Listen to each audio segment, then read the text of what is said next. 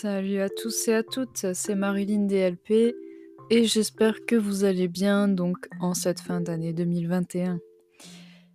Voilà, donc on se retrouve pour un petit épisode spécial rétrospective sur soi-même, et là en l'occurrence sur moi-même, sur les points que je retiens de cette année, tout simplement. En dépit de tout ce qu'il y a de négatif depuis le début de l'année jusqu'à maintenant par rapport à la situation dans laquelle nous sommes et que je n'ai pas besoin de nommer ou de décrire, on en entend assez parler comme ça tous les jours. Et du coup, je trouvais ça intéressant et important que vous aussi, vous fassiez une petite liste avec la phrase en haut, ce que je retiens de 2021, et vous allez pouvoir vous appuyer sur l'exemple que je vais vous donner. Moi, je me suis fait une petite liste et du coup je pense avoir plusieurs points, donc je les compte, je me les suis notés sur un petit papier. Il y en a environ une bonne douzaine. Alors déjà, premier point, j'ai eu 26 ans cette année-là. Et deuxième point, je n'ai plus besoin de porter des lunettes pour voir. Quelle libération.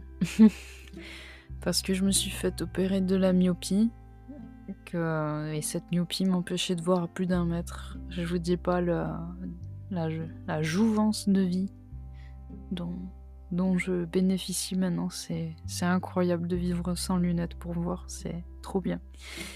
Et du coup, voilà, je vois beaucoup mieux qu'avant et plus besoin de porter ces satanées lunettes.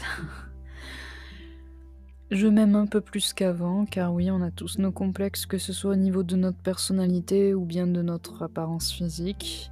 Et là, c'est assez personnel, je parlerai pas de mes complexes, des complexes que je ressens, mais je pense que c'est tout le monde pareil. Donc on apprend chaque jour, ou du moins chaque année, à s'aimer un peu plus.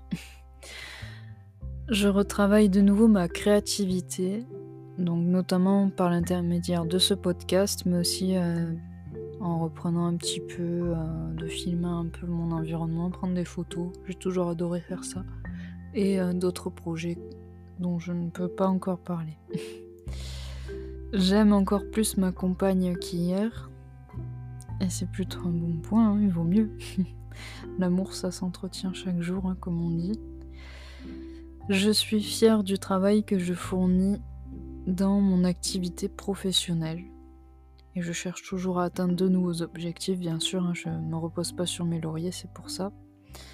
L'ensemble de ma famille se porte bien, donc il y a toujours des aléas au niveau de la santé, mais on n'y peut rien, c'est la vie, et je vais à leurs nouvelles du mieux possible. Je poursuis les projets que je me suis fixés. Je suis en adéquation avec mes convictions et je suis à l'écoute des autres sans les juger. C'est très important. Je prends un temps de réflexion pour chaque décision. J'ai tenté de reprendre le sport, mais ce n'est pas encore ça. J'ai même écrit 3 petits points parce que bon, je me suis motivée à plusieurs reprises dans l'année, notamment en télétravail, dans le fait de ne pas bouger.